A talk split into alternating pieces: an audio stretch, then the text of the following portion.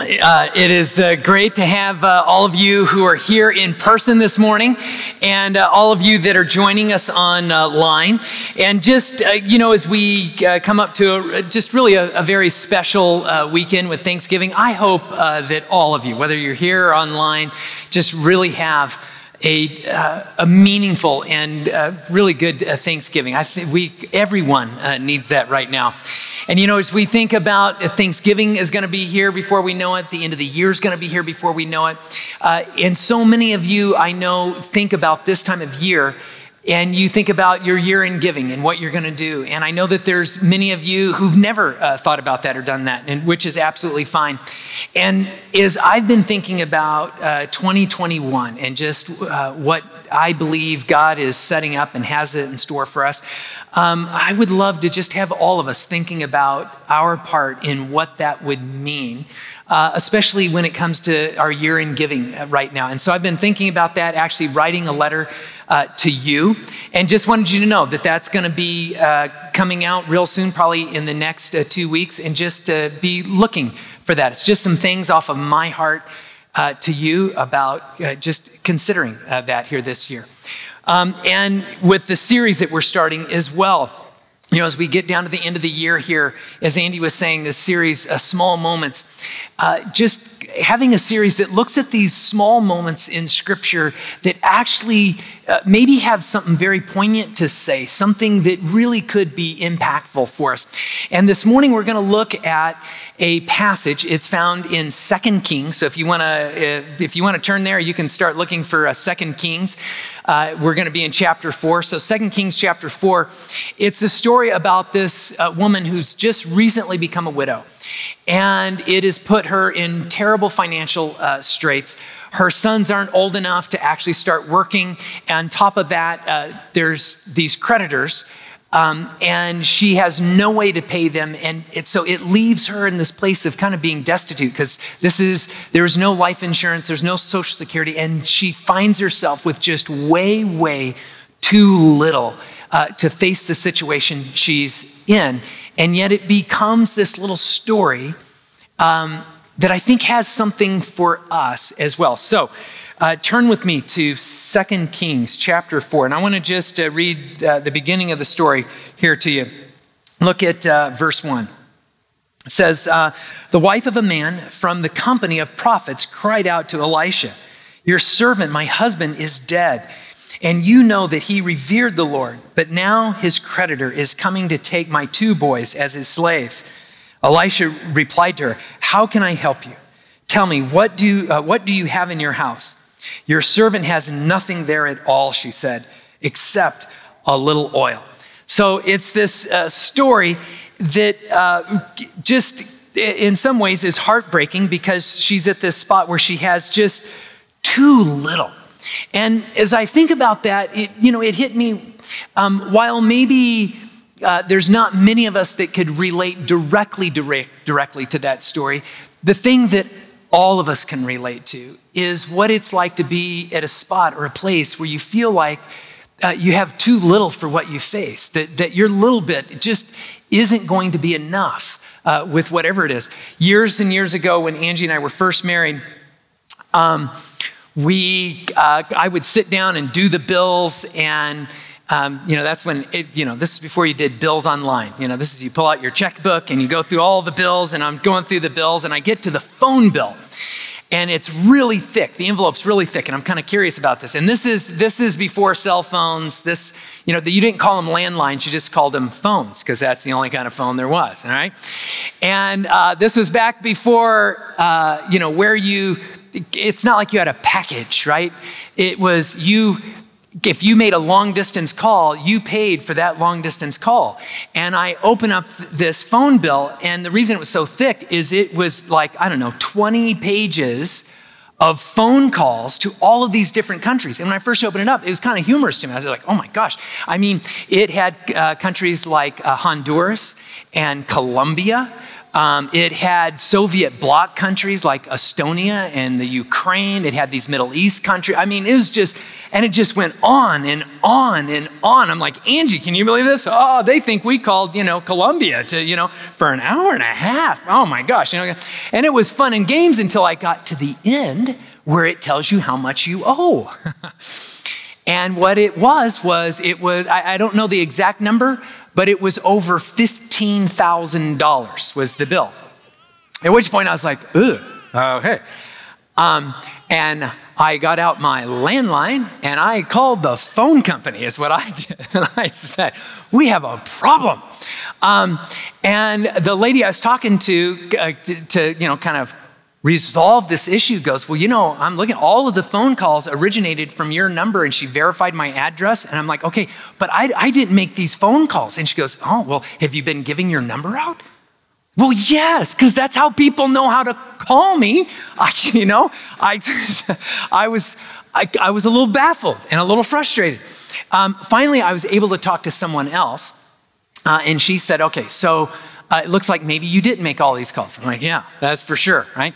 Um, uh, she said, but we'll have to research this, and we'll and, and as we go through, we'll research it and we'll verify any of these phone calls that you didn't make, you won't have to pay for it. I'm like, okay, that's good. She goes, but we would like for you to start making payments on this now, and while we do the research on this thing. And I just remember thinking, like, I'm a newlywed. Like a $30 phone bill is a big deal for me, okay? Like, and, and 15,000, like it, and it just, it's that thing where it's just like the, the little bit, you know, in my checking account, just, it's like, this isn't gonna cut it. Ever have anything like that happen? Like, you know, maybe it was a surprise medical bill. Maybe it was a surprise, you know, car bill, whatever it was, school, something like that. Um, but it's not just with finances or money, is it? Like we can find ourselves at that spot where it just feels like our little bit isn't enough. Uh, it can be like emotional energy. Uh, when our kids uh, were really little, Chandler uh, had just started preschool. Angie got sick. Colette got real sick.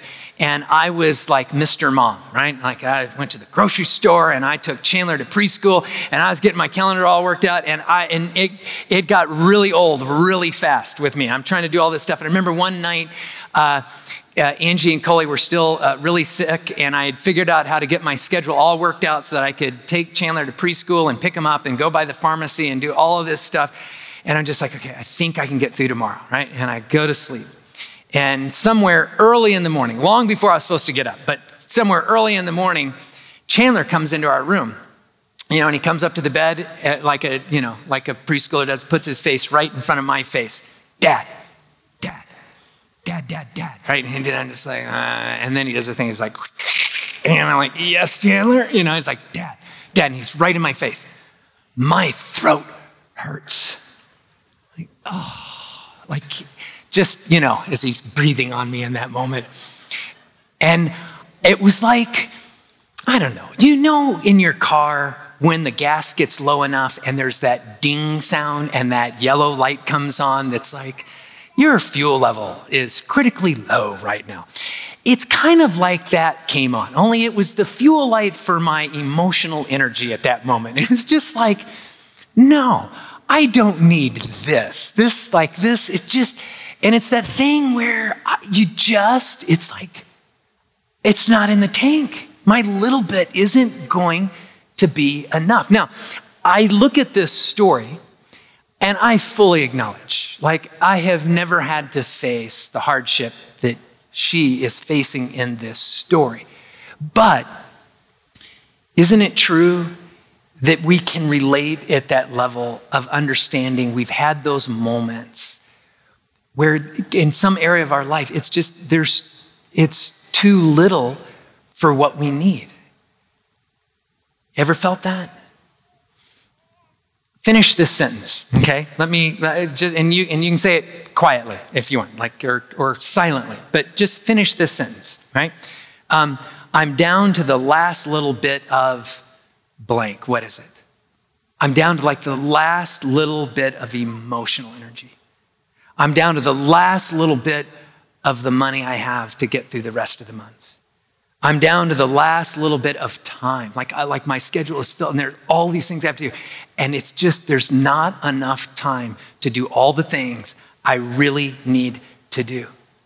Maybe it's, I'm down to the last little bit of like relational bandwidth, right? Like, it's just like, you know, I love the people, I love my family, I love, but like, I, like, I just, I'm, I'm getting on empty and being able to, you know, keep doing this.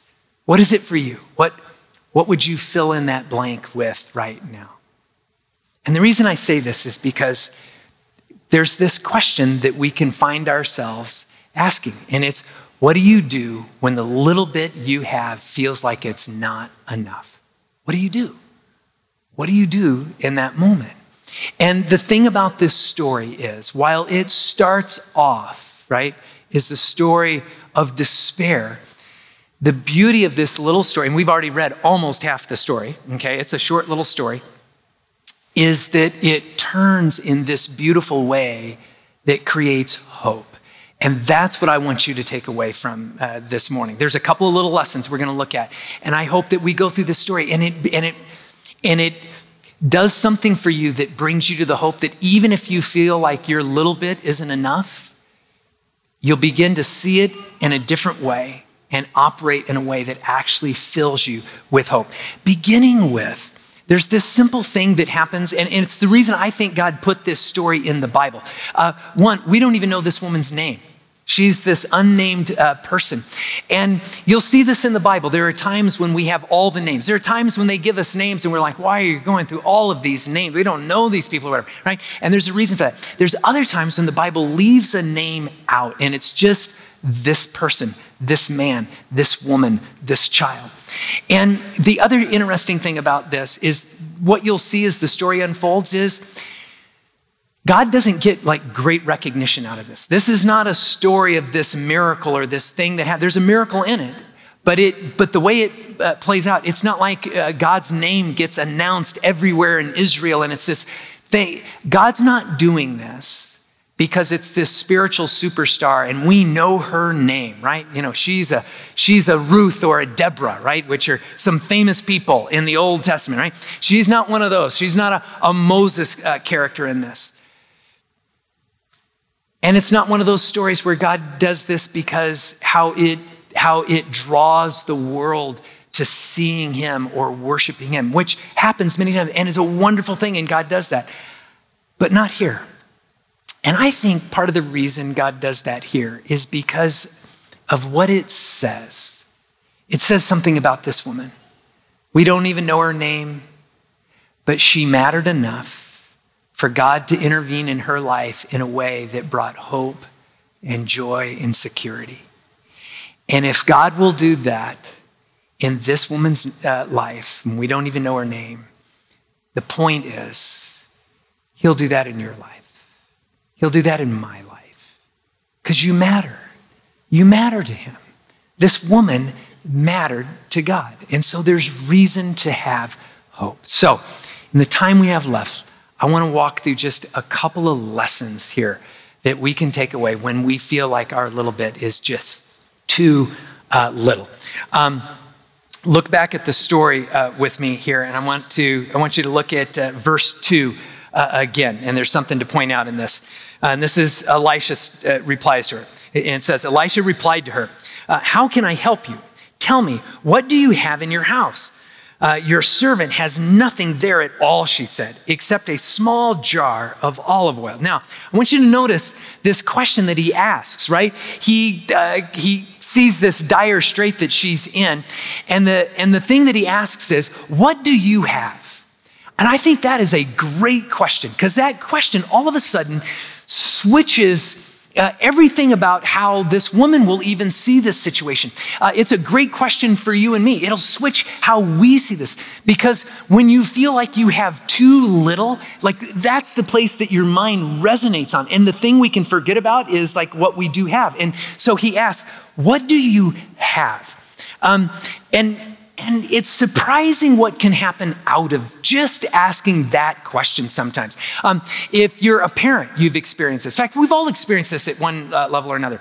Uh, ever have one of your kids come home from school and like they got into it with one of their friends like it was a big argument or you know hurt feeling they come home and it's and it's and the drama comes with it like it it was a thing and they're like i had like everyone hates me all of my friends are gone right it's just i have nothing right and you're like wow right? and you sit down and you start talking with you with your child and you're just like yeah so like was so and so there, your friend? And no, they weren't there. They don't even know this has happened yet. Oh, so like they're still probably kind of your friend. Well, yeah, but everyone else. Yeah. Well, tell me about it. And you start, well, no, they like they kind of came to my aid in that thing. They kind of see it my okay. So that, and you get through the thing, and um, before you know it, it's just like okay. So like there's one, oh, two people, two people, and you'll probably be friends with them by the end of the week again, still, right? And it's it's like like all of a sudden it's like what do you have? And that's not to take away from the, the sense of pain or agony, right, that your kid went through. Like they felt some rejection from a friend, and it felt like everyone hated them, right? But when you start asking the question, but what do you have? All of a sudden, it's like you can begin noticing these other things. It doesn't mean that you still only have a little bit of something. It just means you've got some other things. It, it, means that there's something more there. It means you do have a little bit. And here's why that's so important. And here's the first lesson that I want you to take away from this. And it's this it's easy to forget God can do a lot with your little bit. God can do so much with the little bit that you have. I think Elisha asked this question because he understands this. In fact, what occurs uh, um, uh, not long before this uh, is there is a king, the king of Judah, that Elisha is a, uh, gives counsel to. And he gets drawn into this battle. And his ally is the king of Israel. So the king of Israel and Judah go, they get drawn into this battle. So they, they get their troops and they go out in the desert and they're ready to fight this battle. And things get delayed and drawn out. And uh, they don't get lost, but they wander around and they're trying to get set up for this battle. Only they start to run out of water. And before the battle even starts, they get down to almost no water, just like a little bit of water. But in the end, they trust God. And Elisha watches this amazing thing happen. They win the battle, even with a little bit of water, right? And the, these kings were so afraid that their troops would start, you know, like dropping like flies from dehydration uh, which can happen in the middle of the desert in the Middle East, right? That's a real thing. We understand that here. They didn't even have to fight in the battle, and they won the battle. And it's like Elisha's going, you know, sometimes God can do a lot with a little. You see this with Jesus, right? He's got thousands of people and they're hungry. But there's one kid who's got a little bit of bread and a little fish, and that's all God needed. Jesus just like he could do a lot with the little bit of that kid. And sometimes it's easy to forget that God can do a lot with your little bit. And so when you face those moments, it's, it's not to pretend like it's not a difficult moment. It's not to pretend like you, you're like, uh, you know, oh, I've got a lot. And, and you're like, well, no, it really is a little bit. But God can do a lot with your little bit. And maybe sometimes it's asking a different question. Maybe sometimes the first step forward is to just simply take an inventory. In fact, I challenge you in this. If you're in that moment where you're feeling like I've got too little, sit down. In a moment when you're praying, in a moment you're reading uh, your Bible, just like in that space, pull out a piece of paper, pull out your computer or your phone, and just take a small inventory of what you do have. You might start going thinking, you go, you know, I've got some really good friends. I got some friends that are here to, to, like to support me and care about me. Like I've got, I do, I've got a little bit of this, and I've got like, I've got some skills, I've got some experience with this, I've got, and you'll start going through this, and all of a sudden, you'll begin seeing what you have, because ultimately that's the thing that you're going to be trusting God with, and just see, because God can do a lot with your little bit. Um, the other lesson in this uh, that flows right out of this now um, kind of like takes it uh, the next step. Look at verse three. Look at verse three. Elisha said, Go around and ask all your neighbors for empty jars. Don't ask for just a few. So just like stop right there. Like, What a weird request. I want you to go and just ask all your neighbors for empty jars. Go around and just and just keep asking. Even one neighbor gives you quite a few. Like you just go around and involve all your neighbors and uh, get all these jars. Um, and I love that he does this because it points us to this other thing that we easily forget in this, and it's this. Um, here's the second lesson in this it's easy to forget God loves to involve others in his plans right? God can do a lot with our little bit, but oftentimes God loves to involve other people and the little bit that they have uh, in his plans for doing a lot. Like this is how God loves to work. And I want you to see this uh, lesson through two sets of eyes. I want you to see it through the, set, uh, the, the eyes of this woman. So think about this woman uh, for a moment here in this. Suddenly, as she's going around and asking for these jars, what Elisha has done, it's like he's pointing her to this larger community that she belongs to. And that becomes important uh, when we're struggling with that little bit. Um, have you ever experienced this? Have you ever been in a moment where like you felt overwhelmed, like, like life is difficult, you don't know how you're going to get through it, and there's, there's a family member there's a friend there's someone you trust and you sit down and you're and it's and and this thing it's like this burden. Ever had that moment where you just feel like i don't know if i can keep carrying this like oh and then you have this conversation and it's not that they fix anything right? It's not that they go well hey, here's a million dollars and that'll solve all your problems or you know um, you know they solve your medical problems they solve like they just talk to you they just encourage you. They just are like present and care. Have you ever experienced a moment like that and it was as if the weight of that thing that you were carrying it's like it got a little lighter. It's like they started carrying part of it for you. I bet you've experienced that. Part of what Elijah is doing is just like he is helping a whole community around this woman help carry uh, what she's struggling with. That they've got a little bit that they can contribute to this whole thing that just becomes this huge help. Um, years and years ago, uh, I had a friend going through a really difficult time uh, in his marriage and just lost all hope just like walking through this thing and, and i remember like it just it written it off and at one moment i forgot what it was he said exactly and i remember saying i don't think so. I like no i like there's reason to hope for that. And he goes really? I go yeah. And i talked about it and he surprised me. He made this statement. He said uh, he said you know if you really believe that and i said i do. Like there's reason to hope and he goes i'm to borrow your hope. I was like what? He goes yeah if you really have hope, I'm just going to borrow that. I'm going to I'm going to I'm just going to take the next step forward trusting in what you see cuz I'm just down to nothing. And it became this lesson to me that like there's this interesting thing that God does through community where it's like we can borrow hope. We can borrow peace. We can borrow inspiration from people around us. And you know what I've discovered since then? That I've had moments in my own life where my little bit just didn't seem like it was enough. And I was losing hope in some area of my life. And I had a friend, I had someone around me. And they had such a different perspective looking at my story and my life. And it's just like, no, I've got hope. And I've had to borrow their hope. Like, I've experienced that because, right, there's this beautiful truth. Sometimes God wants to use your little bit to do something big and amazing in somebody else's life, right? Which leads to this other lens that I want you to see this story through. And that's the lens of the neighbors, right? The neighbors, they're not in that terrible, dire strait in that moment, but they get to be a part of this story, right? This woman comes and asks, you know, can I have some jars? I just need some empty jars, right? And all of a sudden, and it's just their little bit, right? And it's and they just start giving this woman uh, these jars, right?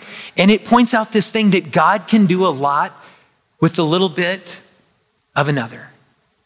And sometimes we're the other that God wants to use. And sometimes it's the investment of what you already know. Sometimes it's the investment of your finances. Sometimes it's it is the gift uh, that you give that's in a financial manner. Sometimes it's the advice or the experience you have. Sometimes it's just caring. Sometimes it's letting them borrow the hope or peace that you have. And there's this beautiful thing that the community, it's not just one other person, it's like this community that comes together. And I think about that with us as a church. I think about, you know, the video that we saw of the drives. It's, it's like why we do this as a church. Because, like with those drives, it's like there's a chance for all of us to give away a little bit of what we have. And it's our little bit. And suddenly, collectively, that little bit adds up. It begins to make a difference. And the beauty of doing this with God is that it is, it's not the sum of what we give that ends up being the impact. Because once God's involved, like it becomes multiplication. Once God's involved, the sum of what we uh, can pull together and do makes an exponentially greater impact. Um, uh, it wasn't too long ago, I, was, I got to talk with the CEO of ICS, which is the ministry that we donate much of what we collect uh, to and just and he was sharing about how how many families they've got uh, coming right now uh, to the to the food pantry that they do that have never had to come before. Families that are just like never in a million years did we ever think we would be the ones needing to stand in line. And he said as the is the demand is increased he said it's like like we've been able to meet the need. And the difference this is making in the hope that these families have is amazing like it's just exponential. Even helping people uh, that are on the brink of becoming homeless through uh, financial coaching and counseling and helping uh, them out. And you know, um, I was going to say, you know, we may not be uh, financial counselors unless you are actually a financial counselor, and then then this wouldn't be true for you, right? But um, uh, I don't have to be a financial counselor to be able to be a part of making that happen because I'm connected to you and we are connected to ICS. And it's like we, we get to be a part of the bigger plan of what God is doing with the little bit that we have in all of this, which gets to uh, somewhat of how I want and how the leadership of this church is wanting us to think about giving, even when it comes to giving or tithing uh, to Casas. And how, and, and what I want to say with this is how we give matters to us. It matters to me. I do not want people giving because they're trying to avoid um, God's wrath or that like I'll give because man, God will be so mad at me. Like, I, like no, I don't want people giving out of shame or out of guilt. I want people giving. We, the leadership of this church, we want people to give because it is a kind of investment.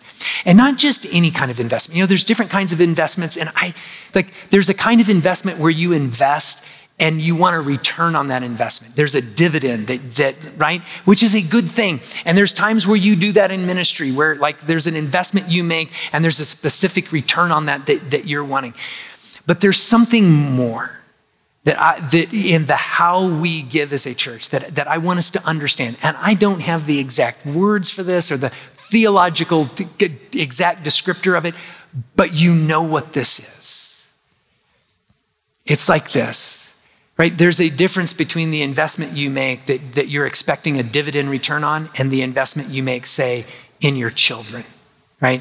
You make an investment of your time. You make a massive investment of your money and your resources in your kid. But with your kid, it's not like you're writing down every dollar that you're investing in your kids and saying, okay, now someday I want all of this back plus, you know, let's say 3% interest on this, right? There was the shoes, there was the clothes. Let's get to college, right? It's just like, you, you may, it's an investment, but you make the investment because it's, you want to see what they grow and become. You want to see a life flourish, right?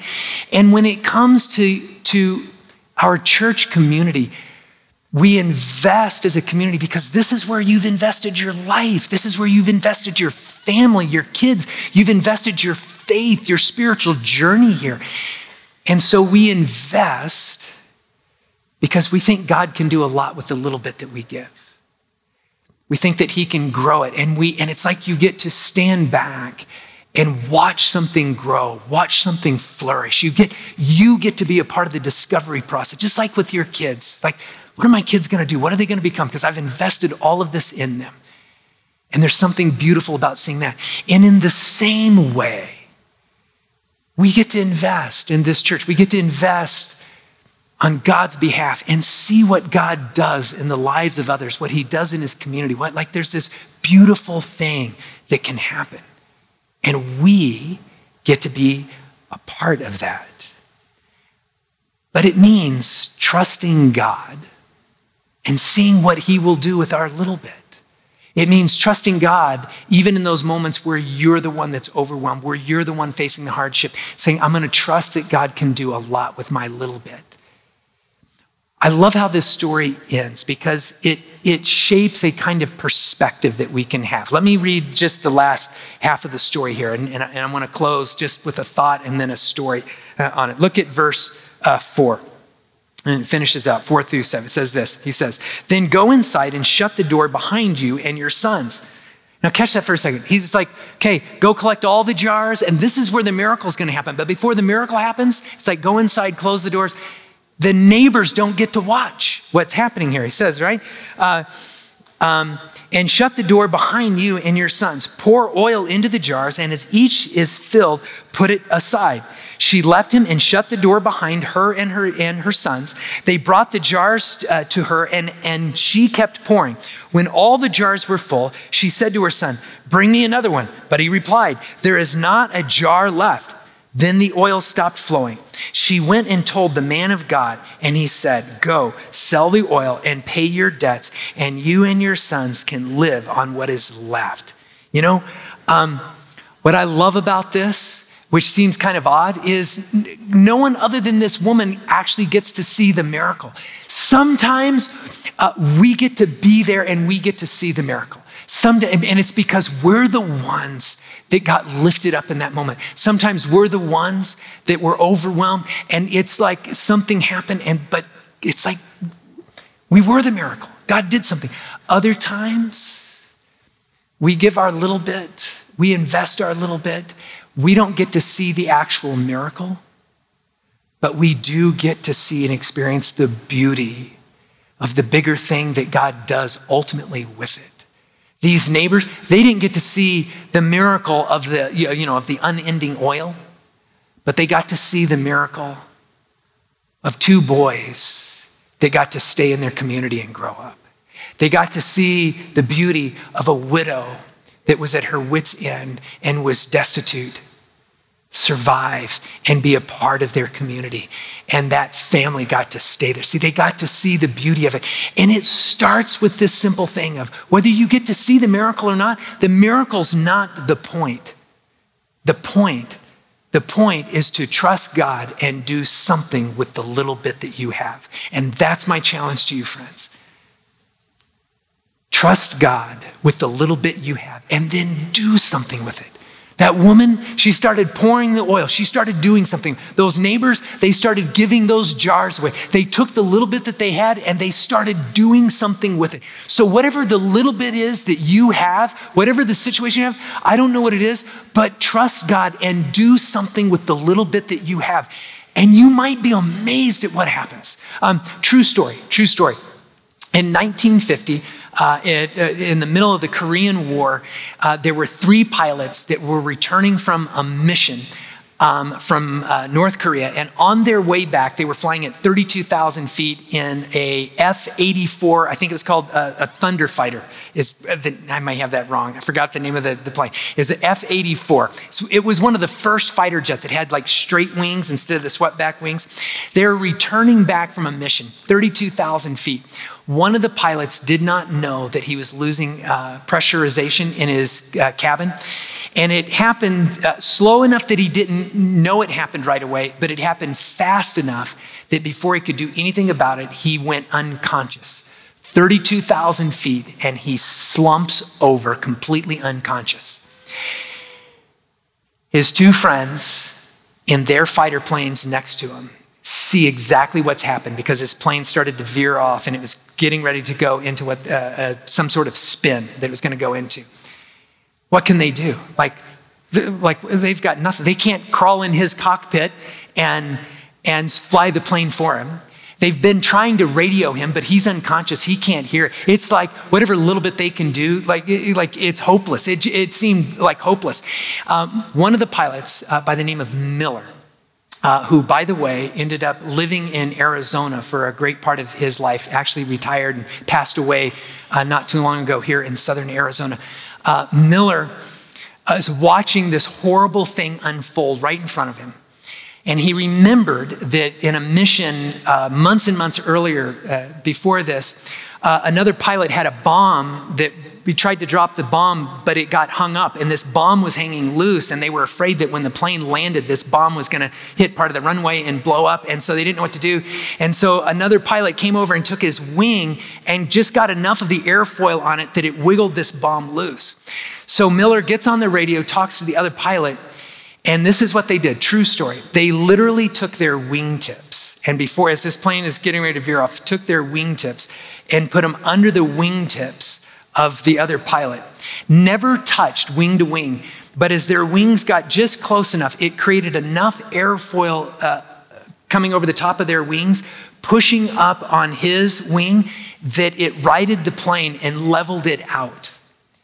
And at 32,000 feet, they, uh, Miller said they, it took about 20 minutes. They slowly lowered his plane down. And when they got the plane down to 15,000 feet, he regained consciousness. Had a terrible headache, but he regained consciousness. And you just think that's, how can that, that's impossible. Like, it's just, it's the, like, but it's all he had. The little bit that he had was just, let's just stick our wingtips underneath our friend's wingtips. But that was enough. And I tell this story because sometimes, sometimes you're the one, and it's like you're at 32,000 feet and you've lost cabin pressure, and it's just like you're going unconscious. But sometimes all you need, the little bit that you've got, all you need is like God to do something under your wingtips that just levels you off. And, cause and that's a huge thing to live through that, isn't it? And sometimes, you're the pilot next to him. Sometimes the little bit that you have is just to do something. It's just to stick the wingtip that you have underneath the wingtip of somebody around you.